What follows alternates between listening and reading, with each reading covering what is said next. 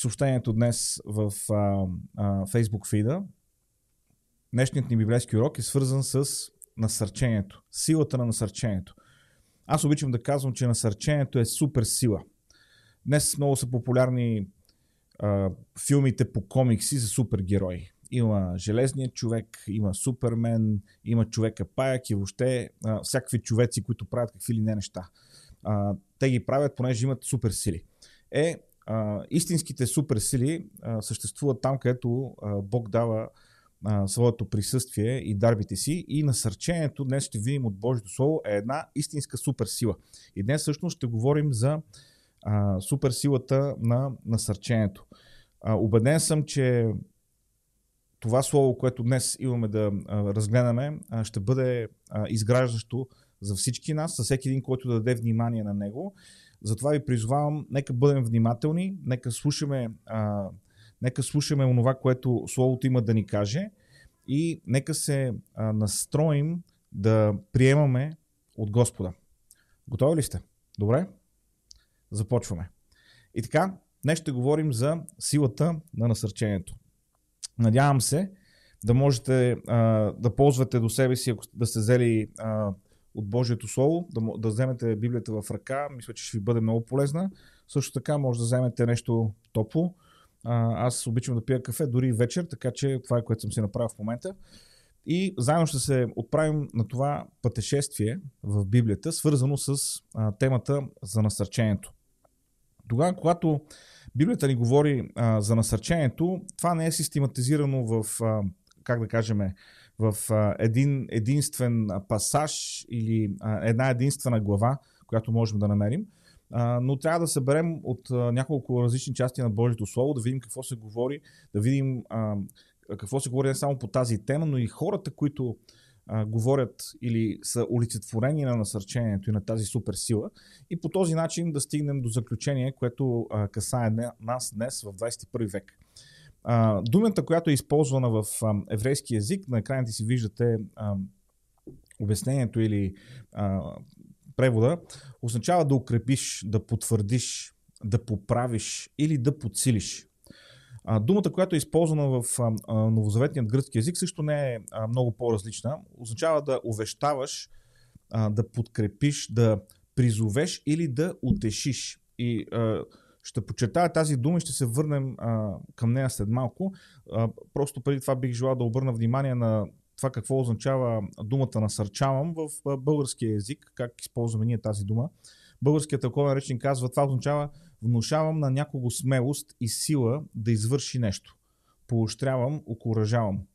Със съдействие или одобрение подпомагам да се прояви или развие нещо.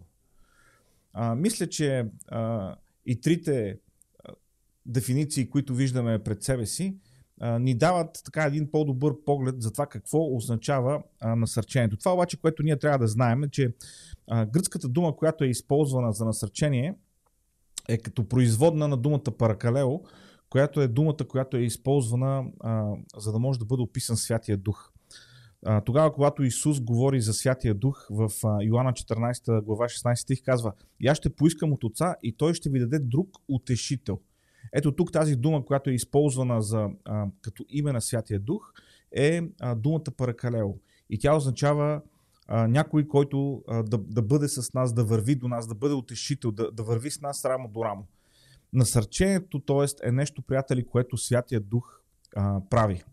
Дали а, директно като а, действие на Бога в нашия живот, дали чрез нас в живота на някой друг или в живота на някой друг, насочено към нас. Но това е действие, което е директно свързано с а, работата на Святия Дух в живота ни. И мисля, че това е важно да го а, разбираме като, като контекст, защото а, ще видим, че когато говорим за насърчението, то а, въпреки, че е важно, въпреки, че така Библията а, подчертава а, важността му, а, за съжаление не се практикува много често от вярващите. Даже а, напротив, насърчението е едно от най-пренебрегваните служения.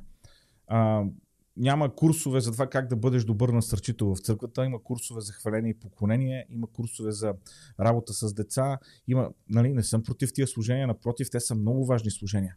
А, но Няма курсове за насърчители, а в същото време това е служение, което е много важно. И това е начин да послужим на Бога, който изгражда другите и който помага на църквата да воюва в духовния свят. Насърчението е едно от най-мощните оръжия, които църквата има. И ние трябва да разбираме силата на това оръжие. Кой генерал не би желал да разполага с оръжие, което ще му донесе преимущество над врага? Е, насърчението е точно това оръжие, което ни дава преимущество над нашия духовен враг. Защото то ни помага да се укрепяваме един друг. То ни помага да се насърчаваме, то ни помага да се изграждаме, да се утешаваме и да, си помага, да се поощряваме към нещо по-добро, както казваше дори и българският тълковен речник. Насърчението е това оръжие, но ние често го пренебрегваме. Насърчението е един от основните начини, по които Бог желая да се изграждаме един друг. Сега, а, когато човек така мисли за своето духовно служение в църквата, много често нашите идеи са свързани с неща, които са по един или по друг начин видими, забележими, а, изглеждат значими и съответно всеки човек иска да прави нещо значимо, да е, да е забелязан, да е разпознат. Разбира се, служенията, които са на сцена, на платформа, винаги са така по-желани. Но истината е, че а, без служението на насърчението, а, никоя църква и никоя група от вярващи не може дълго време да просъществува. Защото а, с каквото и да се занимаваме, ние имаме нужда да се изграждаме едни други, да се насърчаваме едни други, защото ще видим, че обезсърчението или трудностите идват в живота на всеки човек, дори на големите Божии герои. Днес ще разгледаме няколко такива човека и ще видим как обезсърчението идва в живота им, трудностите идват в живота им и ще видим всъщност откъде идва насърчението. Бог така е наредил нещата, че Той желае ние да играем главна роля в живота на другите хора, хората около нас. Ние да ги изграждаме, ние да бъдем а, такива, които градят и подпомагат другите. Бог търси духовни майки и бащи и наставници, които да се грижат, да насърчават, да помагат и да изграждат другите. И аз вярвам, че ние сме призовани а, заедно а, в едно тяло да бъдем и да правим именно това. Особено днес, в а, това време, което е изпълнено с крайности, изпълнено е с а, а, една или друга форма реч на омразата или а, говорене на обезсърчение или така популярното хейтене, а, за което говорим. А, толкова е лесно днес да се правят тези неща и като че ли социалните мрежи още повече засилват тази тенденция и а, поляризират а, хората и, и, и това нещо става все по-лесно и по-неусетно се случва в и около нас. Затова е още по-важно ние като хора, да, като вярващи, да разбираме мястото на насърчението като наше служение в живота ни и съответно ние като тяло Христово да разбираме мястото на насърчението в живота на църквата. Така че а, това е нещо, което е много близо до Божието сърце. Ето какво ни казва притчи 15 глава, 4 стих. Благият език или добрият език е дърво на живота. Това е в притчи 14, 15 глава, 4 стих. Насърчението дава живот. Това е което ни казва Божието Слово. Насърчението дава живот. Сега, ако сте живяли достатъчно дълго, аз съм на 40 и няколко, винаги трябва да се оглеждам, днес жена ми не е около мен да ми каже точно колко съм. Мисля, че съм на 46. А, ако си живял достатъчно дълго, ще видиш, че има няколко типа хора в живота ти. Обикновено има едни хора, които като ги видиш, знаеш, че каквото и да си говориш, накрая ще си тръгнеш насърчен, ще бъдеш привдигнат, защото те са, това са просто това, това, което извира от тях. Това е тяхното отношение. А, това са хора, които а, обичат да се, да се виждат с другите, да изграждат другите. Това са хора, които са градивни. Има обаче и други хора. А, и когато се видиш с тях, не е, че не ги обичаш, не е, че и те не те обичат, обаче те, са винаги, те винаги гравитират около негативното, винаги гравитират около това, което не може да се случи, върху това, което е черно, върху това, което ни събаря. И а, си тръгваш от тия хора, каквото и да правиш, в повечето случаи обесърчен. Искам да ви кажа, че а, а, човек, когато е пастир, му се налага да се вижда с всякакви хора, няма лукса да избира да се вижда с едните, пък да не се вижда с другите, но а, особено за пастира е страхотно да може да се вижда с хора, които са насърчители и които а, наистина а, изграждат. Разбира се, това е предизвикателство за всеки един от нас. Напълно наясно съм, че Ние като човеци може да имаме различна характерова особеност, може да имаме различна натура. А, не всеки е експресивен, не всеки а, веднага може да направи контакт с хората, но това не означава, че ние не можем да положим усилия да бъдем градивни към другите в своите взаимоотношения. Така че да, от една страна разбирам различните темпераментови особености, които ние винаги трябва да взимаме предвид, но от друга страна ние можем да положим усилие, да бъдем градивни, да насърчаваме хората и по този начин да им служим. Бог иска да ни използва по този начин, така че ние да бъдем дърво на живот в а, а, съществуването или в ежедневието на другите хора около нас. Силата на насърчението е нещото, което не днес много малко разбираме. Сега, като говорим за различни типове хора, понякога може да видите хора, които се нуждаят да бъдат осъждани. Много парадоксално звучи. Обаче хора, които, които се нуждаят да бъдат критикувани. Това се случва тогава, когато някой има едно недобро разбиране за взаимоотношението си с Бога. Какъв всъщност е Бог в живота му или в живота й. А, когато има неправилно разбиране какъв всъщност е християнския живот. Когато има неправилно разбиране за себе си. Неправилен поглед към себе си. Кой съм аз в Христос. На другата крайност са хората, които се нуждаят да осъждат другите по абсолютно същите причини. Те първо не знаят и не разбират какъв е Бог, не разбират а, какъв е християнския живот и не разбират себе си в светлината на Христос. Така че това, за което ще говорим днес, адресира тези два персонажа също. Ако по някакъв начин а, се чувстваме, че трябва да да бъдем критикувани или да чуем нещо негативно, за да можем да, как да кажа, да се, да се покаем, да, да започнем така да се чувстваме зле и, и от това, че се чувстваме зле, да си кажем, ето, аз съм, имам слабости, обаче аз се самонаказвам по този начин. Това не, е, това не е пътят. Това не е начинът по който Бог иска да решаваме проблемите, които имаме и нещата, които трябва да се променят в нас. Бог иска да го познаваме, Бог иска да разбираме какво означава истински духовен живот и Бог иска да знаем кои сме ние в Него. Ние да, да разпознаваме себе си в Христос. Много важни неща, които са част от способността на един човек, на един вярващ, да може да насърчава другите. Така че, приятели, важно е да можем да насърчаваме и да положим усилия да правим това. Първото нещо, за което бих желал да говоря днес и което да ви споделя като пример, е един пример от Новия Завет и това са това е с примера с Върнава и Павел. Ето както ги виждате на снимката. Това е една така по-стара снимка на Павел и Върнава, а, която намерих в интернет. В Деяния, 4 глава, 36 стих, ни се казва, че Павел, а, че Върнава, неговото име означава син на насърчение.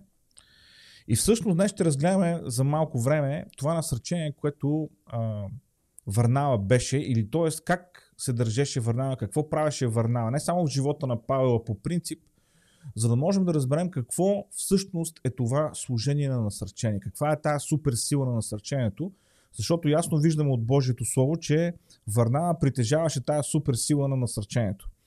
В ам, това, което можем да кажем, когато четем книгата Дяна на апостолите, съвсем спокойно, с ръка на сърце, можем да кажем, че а, Савел стана Павел заради Варнава. Савел стана Павел заради Варнава. Варнава взе този диамант, Павел, обаче необработен, груп.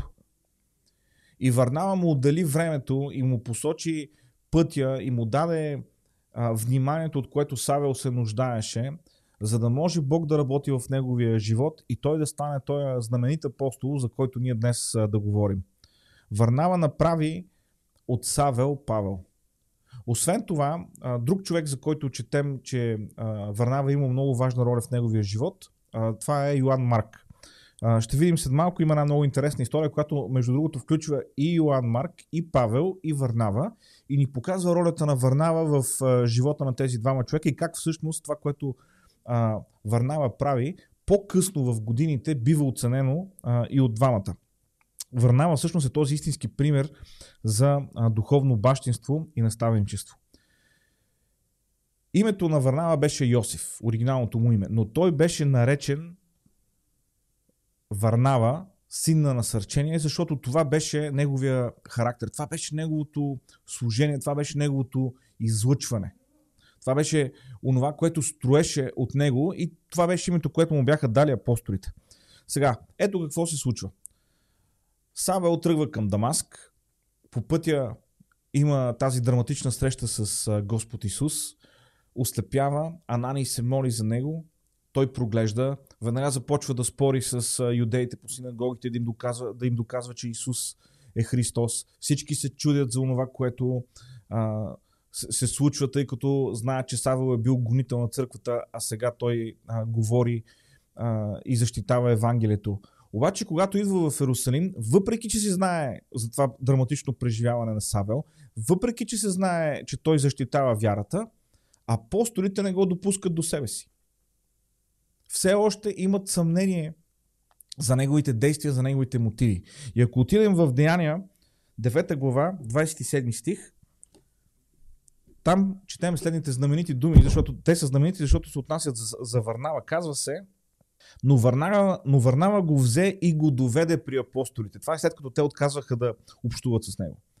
Варнава го взе и го доведе при апостолите и разказа им как бил видял Господ по пътя и че му говорил и как в Дамаск дързостно проповядвал в Исусовото име.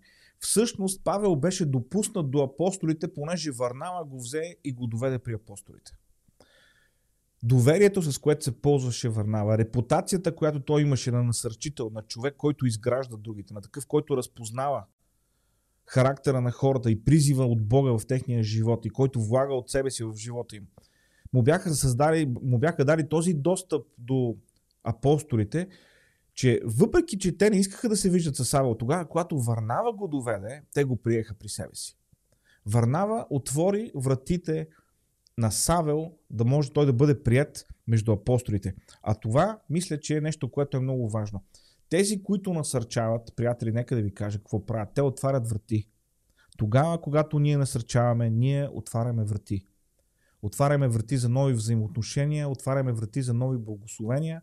И тези благословения не, може да не са директно към нас, но те, са, те служат на тялото Христово, те служат на хората около нас и рано или късно те ще се върнат и към нас, тогава, когато го правим. Апостолите приеха Павел заради служението на Варнава, заради репутацията на Варнава, заради това, което Варнава правеше. Това, което обаче виждаме в а, Йоанна, извинявам се, в Деяния 15 глава 36 до 39 стих е тогава, когато отново предстои пътуване на Павел и а, Варнава, когато те трябва да обикалят църквите, които са а, основали. И Варнава иска да вземе със себе си Йоан Марк. Само, че Павел имаше един проблем с този, с този човек. В тяхното предишно пътуване Йоан Марк беше тръгнал с тях, но по пътя се беше отказал. Не знаем точно какви са причините. Дали се е притеснил, дали се е разболял, а, дали а, е имал носталгия към дома. Не знаем какви са били причините. Но той се беше отказал от пътуването и се беше върнал у дома. И сега те тръгват отново на, в, на пътуване и Върнава казва, нека пак да вземе Йоан Маркова, че Павел казва, не искам да взимам този, който преди това дойде с нас и ни остави. И ако се замислим, това е напълно резонно, напълно резонен аргумент. Ако знаеш, че този човек те е издънил миналия път, защо да го взимаш сега? Ще тръгнете по страта на пътя или на, на една трета от пътя или на две трети от пътя, този човек пак ще си хване шапката и ще си тръгне. Павел имаше всяко право да размишлява по този начин. Йоан Марк му беше дал това право. Обаче Върнава настояваше да вземат да вземат със себе си Йоан Марк. И така, това нещо доведе до конфликт между Павел и Варнава. Такъв конфликт, че двамата се разделиха в своя път. Павел тръгна на пътуването да, да отново да наобиколи църквите, да ги укрепи, а Варнава тръгна заедно с Йоан Марк. Човека, който се беше отказал в своето, в тяхното предишно пътуване, беше се отказал да, да, да го довърши заедно с тях. Какво странно решение. Днес е много по-лесно един човек да се откаже от друг човек, за да може да бъде част от нещо успешно. Защото, приятели, не, не дете да допускате и капка съмнение, че всички хора, които пътуваха с Павел, да, този екип от хора, които бяха около него, те бяха наясно за това, което Бог вършише. Те виждаха новите църкви, които се основаваха, те виждаха спасените хора, те виждаха кръщенията в Святия Дух, те виждаха Божието действие и на всеки му се искаше да бъде част от това благословено нещо. Там, където има благословение, има опашка от хора, които да бъдат част. И днес е много по-лесно един човек да си тръгне и да напусне друг човек, за да може да бъде част от нещо, което е успешно, от нещо, което е добро, обаче Върнава направи нещо друго. Върнава направи точно обратното. Върнава напусна нещо, което беше добро, нещо, което беше успешно, нещо, което беше благословено, за да може да инвестира в живота на едно младо, непостоянно момче, наречено, наречено Йоан Марк. Ето това е нещото, което трябва да забележим при Варнава. Ако трябва да го, да го определим с едни а, съвременни така, а, а, думи, а, Варнава беше антисистемен играч. Варнава беше човек, който не се движеше по течението. Варнава беше човек, който не правеше нещата, които другите биха направили в тази ситуация. И така на пръв поглед той прави това глупаво нещо. Той тръгва и се отказва от това благословено служение заедно с Павел, за да може да инвестира живота си в едно момче, което ги беше оставил по пътя. И ето какво ни казва в 15 глава, 30, 38 стих, тогава, когато става това пререкание между тях, казва се, Павел не намираше за добре да вземат със себе си този, който се беше отделил от тях от Памфилия и не отиде с тях на делото. Както казахме, абсолютно резонен аргумент от страна на Павел. Обаче, това, което се случва, Павел върви по своя път, върви в своето служение, Бог го благославя, разбира се, Бог го води. Какво се случва с Варнава, не знаем.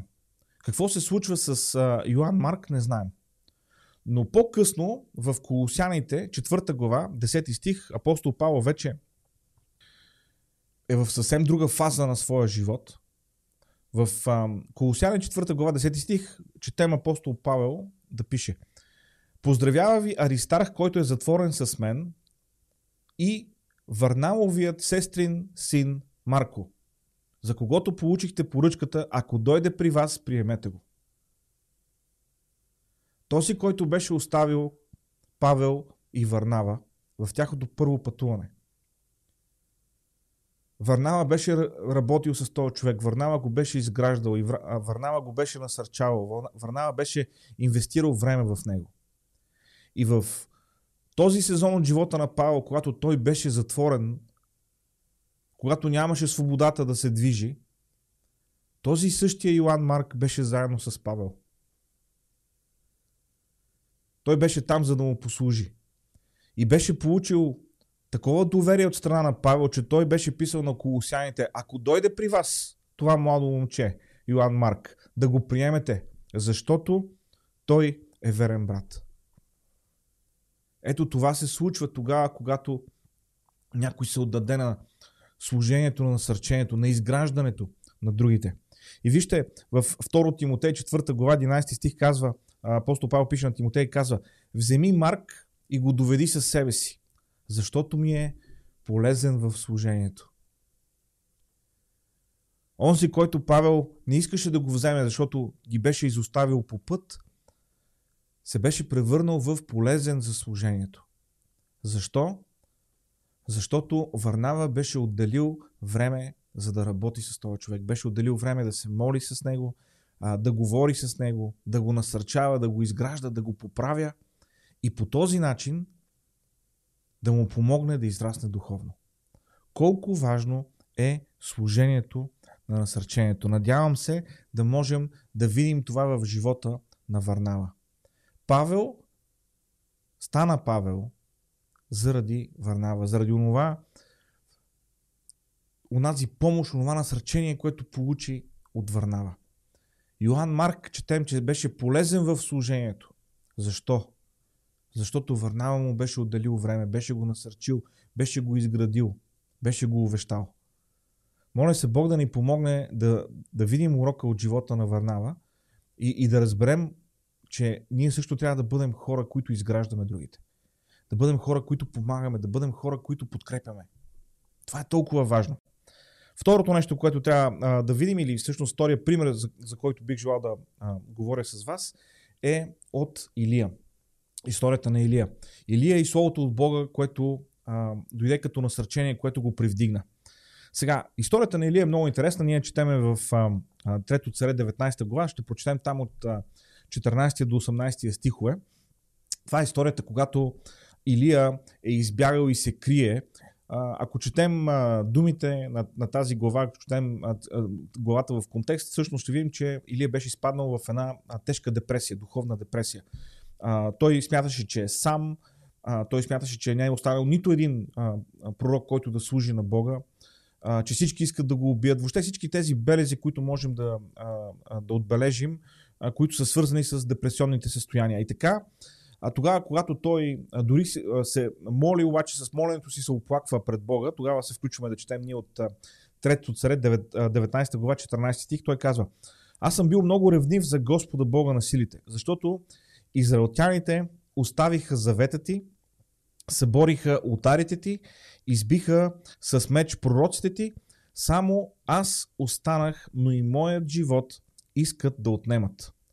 Но Господ му каза, иди, върни се по пътя през пустинята в Дамаск. И когато пристигнеш, помажи Азаил за цар над Сирия. А Юя на, на Миесиевия син помажи за цар над Израиля. И Елисей, Сафатовия син от Тавел Меола, помажи за пророк вместо тебе. И ще стане така, че който се избави от Азиловия меч, него Юи ще убие. И който се избави от Юевия меч, него Елисей ще убие. Оставил съм си обаче в Израиля 7000 души, всички уния, които не са прекорнили колене пред Ваал и всички, кои, чието уста не са го целунали. Тогава, когато Илия си мислеше, че е дошъл края, че той е останал единствения Божий човек в цялата земя. Бог му каза, не дей да бързаш. Не дей да бързаш с това заключение. Първо Бог му каза, аз имам да върша работа. Каза му, отиди помажи този човек за цар на Сирия и помажи този човек за цар над Израел. Над Израел, над Северното царство. Тоест, онова, което Илия чувстваше, не означаваше, че идва край на Божието действие. Тоест, чувствата са нещо субективно, а божествената реалност е нещо напълно различно. Първото нещо, което трябва да видим в този пасаж. Второто нещо, което трябва да видим в този пасаж. Служението не свършва с Илия. Бог му каза, ще помажеш Азил за цар над Сирия, ще помажеш Юи за цар над Израел и ще помажеш Елисей за пророк след тебе. Илия, нека ти каже нещо, му каза Бог, служението на земята не свършва с тебе. Служението ще продължи с Елисей. И не само това, Бог му каза шокиращата новина, че в Израел има 7000 човека. Не един, не двама, не 300, не 500, не 1000. 7000 човека, които не са преклонили тяло пред Вао, не са преклонили колене пред Вао и не са го целували, т.е. не са се покланяли на чужди богове. Ето нещо, което трябва да забележим. Има неща, които даже Божия човек не знае. Има неща, които даже оня, който чува директно от Бога, не е наясно с тях. Не вижда пълната картина. Затова не трябва да, да се оставяме на пълното отчаяние. Затова не трябва да се оставяме емоциите ни да ни отвеждат в състояние на, на, така, на, на пълно отричане, на, на пълно отказване, на, на, на, на, на пълно отчаяние, до което беше достигнал самият Илия. Виждаме го в думите, които казва. Няма никой вече, няма никой, който иска да ти служи, само аз съм останал и мен искат да убият. Бог му каза, не, не е така. Първо тук ще сложиш цар, там ще сложиш цар, ще сложиш пророк и от, освен това имам 7000 човека, за които ти не знаеш. Бог в този момент лично дойде и укрепи и насърчи Елисей, а, Илия, извинявам се, в тая трудна ситуация. Бог му говори лично. И нека да ви кажа нещо. Бог има насърчение за нас тогава, когато ние сме във време на депресия. Тогава, когато минаваме през долината на мрачната сянка, Бог има добри думи за нас. Нищо не е толкова черно, колкото ни се струва. Нищо не е толкова тъмно, колкото ни се струва. Защото, приятели, ние никога не можем да видим пълната картина. Бог обаче я вижда, Бог обаче я знае. И в този случай с Илия, Бог му говори конкретно и го насърчи. Ти не си сам. Божието действие продължава в нациите. Божието действие продължава чрез пророка, който ще помажеш. И Божието действие продължава, защото аз имам 7000 човека, които са останали верни. И по този начин Бог насърчи Илия, за да не си мисли той, че е единствения, който служи на Бога. Преживяването с Бога в тази ситуация даде на Илия нужния импулс, онова, от което той се нуждаеше, за да може да, да се обърне по някакъв начин живота му. И това е което се случва. Той отиде и той трябваше да помаже Елисей за свой помощник. Служението продължи, живота продължи. Дори тогава, когато долината на мрачната сянка е около нас, Бог е с нас. Ние не сме сами. И макар ситуацията да изглежда трудна, Бог има изходен път. Точно както в тази ситуация, Бог имаше изходен път. Не знам къде си в момента, не знам през какво преминаваш, но нека ти кажа нещо. Бог има изходен път за тебе. Там, където, там, където си. Там, в ситуацията, която изглежда а, невъзможна, в ситуацията, която изглежда а, без, без изход, Бог има изход за теб. Бог има изходен път. Не трябва да бъдеш в униние. Не трябва да, опускаш, да допускаш обезсърчението да те завладява. Трябва да си там, където Бог ти говори да бъдеш. И ако там в момента е тъмно, не се притеснявай. Бог ще светне лампата. Бог ще направи път. Неговата светлина ще огрее. Бог има насърчение за теб. Е, е, Илия премина през това трудно а, състояние. Премина през тази борба в своя живот. Но Илия беше лично насърчен от Бога. Тогава, когато беше изпаднал в това тежко състояние. И нека ти кажа нещо. Тогава, когато се чувства зле, онова, което трябва да направиш, е да се молиш. Илия се чувстваше по този начин. Това е обективната реалност. За него той виждаше само това. Но той не остана просто в, в това си чувство. Той се молеше. Той изговори своето объркване пред Бога. И там, в тая искренност с Бога, в това негово разкриване пред Бога, колкото и абсурдно да изглежда за нас сега, когато виждаме това, което Бог му казва, служението продължава, живота продължава, аз имам хора, които са ми верни. Въпреки това, Илия потърси Бога. И в това търсене Бог му даде отговор, който беше отговор на насърчение.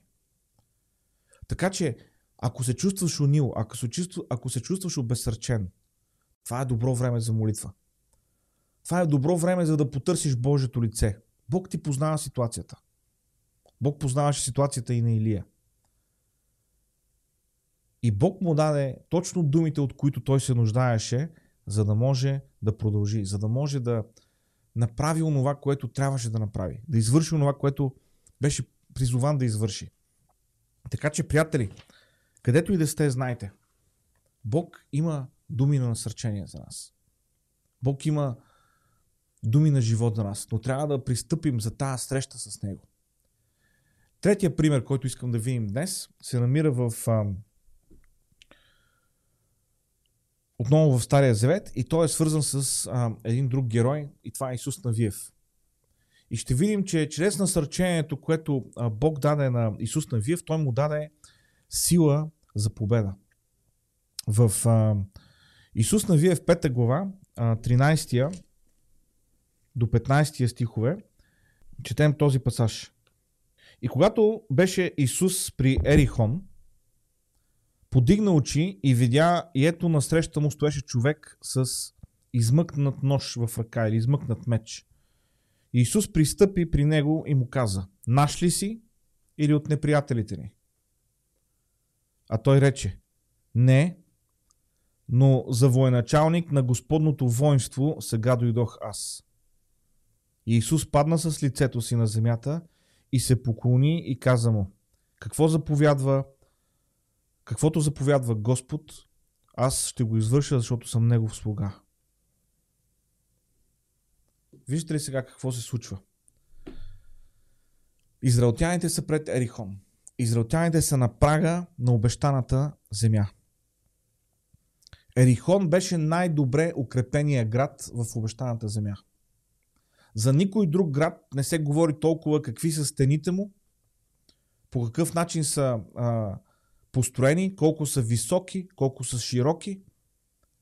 Ерихон е описан по този изключителен начин, защото това е бил най-укрепения град в обещаната земя. И това беше града, който, към кой, пред който бяха застанали израелтяните. Това обаче, което се случва в тази ситуация е, че Исус Навин е воин. Исус Навин е винаги готов за битка. Но Исус Навин не е глупав. Той вижда тия стени. И вечерта той излиза. Не знам, не ни се казва защо. Той е, той е някъде.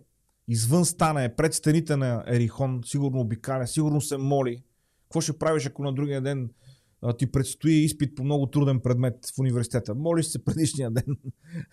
Моли се да се падне тази тема, която я знаеш най-добре. Какво ли е правил Исус на Вин вечерта, обикаляйки около стените на Ерихон? Молил се е, очаквал е по някакъв начин знак от Бога за нещо. И в този момент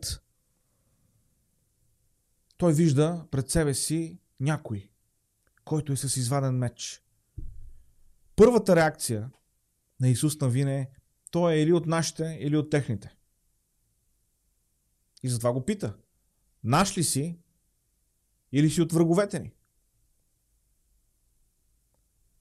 Отговорът обаче е напълно различен. Отговора, който човека в кавички насреща му дава е не. Отговорът е не. Нито съм от вашите, нито съм от другите. Днеска аз съм тук, за да водя Господната войска.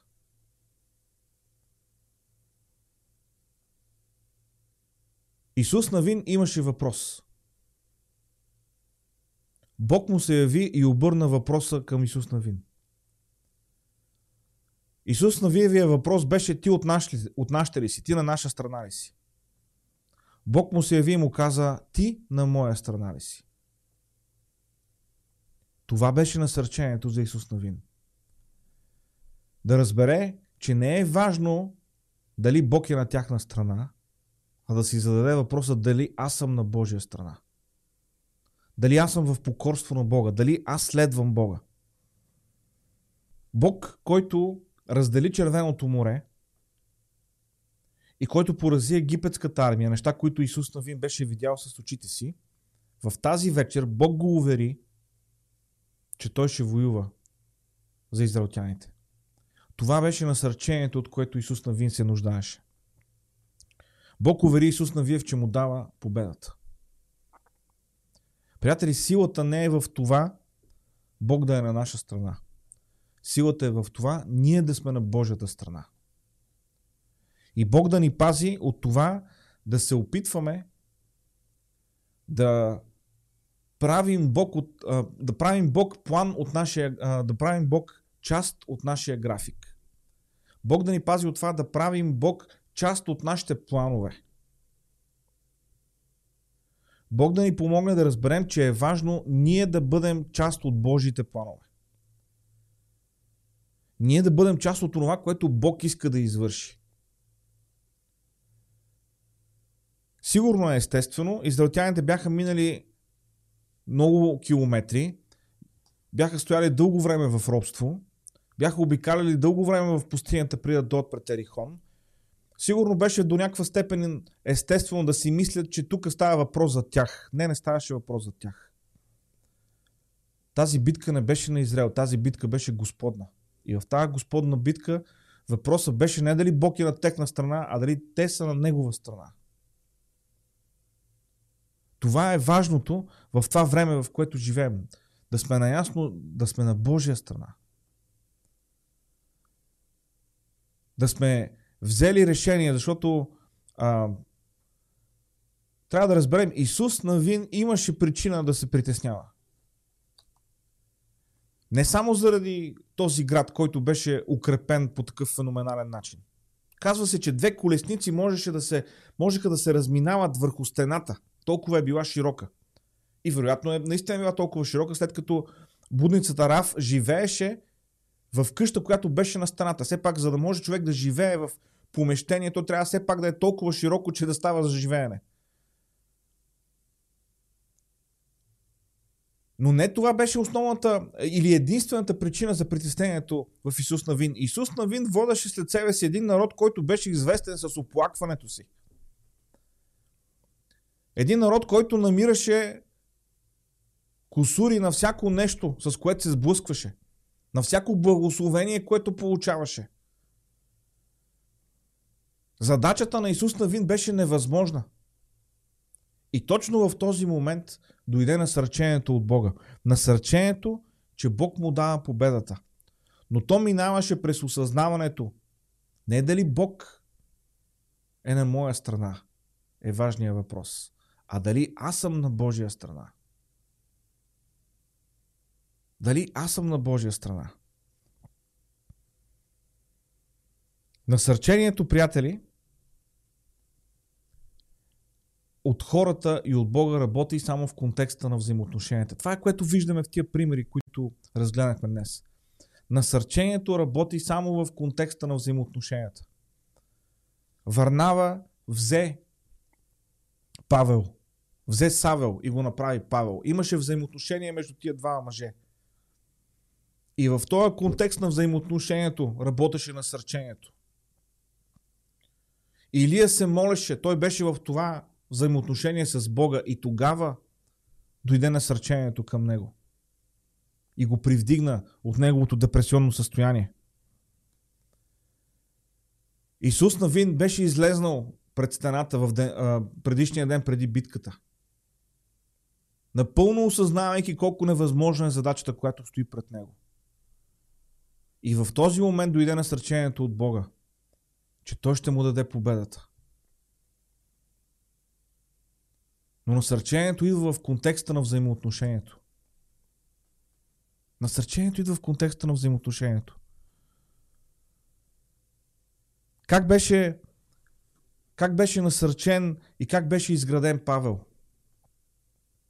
В контекста на неговото взаимоотношение с Върнава. Как беше изграден и насърчен Йоанн Марк?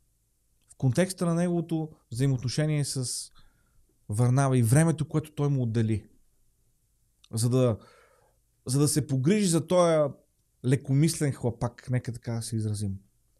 Варнава отдели време за това момче, за да може един ден то да, да бъде полезно в служението на Павел. Как беше привдигнат Илия във време на отчаяние, когато търсеше Божия глас. Тоест взаимоотношението с Бога. И как Исус Навиев беше окоръжен да завземе земята във времето си на общение с Бога. Тогава, когато беше излезъл за да, за да размишлява. Как мога да знам това, ще каже някой. Как мога да знам това? Нека да ви кажа как мога да знам това. Един от най-прекрасните насърчителни стихове в Библията беше дадено на Исус Навиев. В първата глава, третия стих, Бог му говори и каза, всяко място, на което стъпи стъпалото на нозете ви, давам ви го. Това му каза Бог. И съм сигурен, че тогава в малко по-късно, когато Исус Навин беше пред стената на Ерихон, сигурно си е спомнял тия думи, които Бог му беше казал. И сигурно си е казал, Господи, как ще ни го дадеш този град? Как ще го вземем този град? Вярвам го това слово, но как ще стане? Обаче Бог го срещна там в общението с него. Така се случи. Насърчението обаче към Исус Навин имаше и условие. И то беше в 8 стих тая книга на закона да не се отдалечава от устата ти, но да размишляваш върху нея денем и нощем, за да постъпваш внимателно, според всичко каквото е написано в нея. Защото тогава ще напредваш в пътя си и тогава ще имаш добър успех. Трябва да има взаимоотношения. Трябва да има взаимоотношения с хората около нас. Трябва да има взаимоотношения с Бога. И трябва да дадем възможност на Божието Слово да говори в живота ни. Тази книга на закона да не се отдалечава от тебе. Така Бог насърчава. Той ни говори и чрез Словото си. Той ни говори и в молитва. Той ни говори и чрез хората, които е поставил около нас в живота ни. Колко важно е това. И точно поради тази причина, аз и друг път съм му казал, нямам някакво желание да си върта някакви кадри с а, някакви съобщения преди богослужението ни в неделя или преди библейски урок във вторник. Нямам някакво удовлетворение да правя съобщения. Не. Но ние правим съобщения само за онея неща, които са ключово важни. И повярвайте ми, приятели, четенето на Библията е ключово важно за нашия живот. И затова всеки път съобщаваме плана за прочит, плана за прочит, плана за прочит, плана за прочит. Дори да не следваш плана за прочит на църква, приятели, следвай друг план за прочит, но чети Божието Слово. Давай му възможност да работи в твоя живот. За да можеш да имаш думи на насърчение за хората около теб и за самия теб тогава, когато ти си в нужда. Служението на насърчението е едно от най- занемарените в църквата днес. Мога да го кажа абсолютно чистосърдечно като констатация. Занемарено служение. Обаче Бог иска ние да бъдем хора на насърчението. Бог иска ние да изграждаме другите. Бог иска ние да помагаме на другите. Направи насърчението навик в своя живот. Постави си цел да насърчаваш поне един човек през деня, когато го виждаш. Отдели време. Обучавай се в това нещо. Във времето, в което живеем, това е важно, защото ние сме изгубили тренинг да, да, да говорим положително. Ние сме изгубили тренинг да, да, да изграждаме хората около нас. Толкова а, естествено е станало хейтенето, толкова естествено е станало гравитирането около негативното, че трябва да предприемем съзнателно усилие, за да насърчаваме. И това е добро, трябва да го направим. Защото това е Божията воля за нас. Бог иска вярващите днес да култивират в себе си и около себе си атмосфера на насърчение, атмосфера на изграждане, на подпомагане, на назидание. Все важни концепции, не само думи, концепции от Божието Слово, които, които трябва да разпознаем. Затова, приятелю, без значение дали си от църква приятели или ни гледаш от някъде другаде, без значение дали си в София, страната, чужбина, няма никакво значение. Нека ти кажа нещо. Бог иска ти да имаш служение на насърчение. И това е служение, което всеки един вярващ трябва да има. Сега, има много хора, които са в служението на обезсърчение. Но нека ти кажа нещо. Има прекалено много хора в това служение. Излез от това служение, ако си в него и влез в служението на насърчение, защото това е служението, което Бог иска да имаме. Това е служението, което изгражда другите, подпомага тялото Христово и ни помага заедно да вървим в пътя на Господа, изграждайки се един на друг, помагайки се един на друг. Насърчението е супер сила. Не е нужно да си купуваш DC Comics, или Марвел, или някои от другите комикси, или нали, издания на, на тия компании. Няма нужда. Защото Божието Слово, Библията, ни говори за много супер сили, една от които е насърчението. И това е супер сила, която Бог иска всеки един от нас да има. И ми се ще в църква, приятели, а мога да помечтая или във всяка друга църква да има много по-голямо съревнование между хората, кой да бъде по-добър насърчител от всяко друго съревнование, което съществува между вярващите. Да се надпреварваме, да се насърчаваме и да се изграждаме. Мисля, че това е добро. Мисля, че това е угодно на Бога. И мисля, че това ще помогне както на хората около нас, така и на самите нас. И така, това беше за днес, скъпи приятели, в нашия библейски урок. Насърчавам ви да отделите време за тази тема, да изследвате в по-голяма дълбочина – защото съм убеден, че тогава, когато отделяме време на Божието Слово, тогава, когато даваме възможност на Бог да ни говори чрез Словото си, Той никога няма да ни остане длъжен. Той винаги ще ни отговори.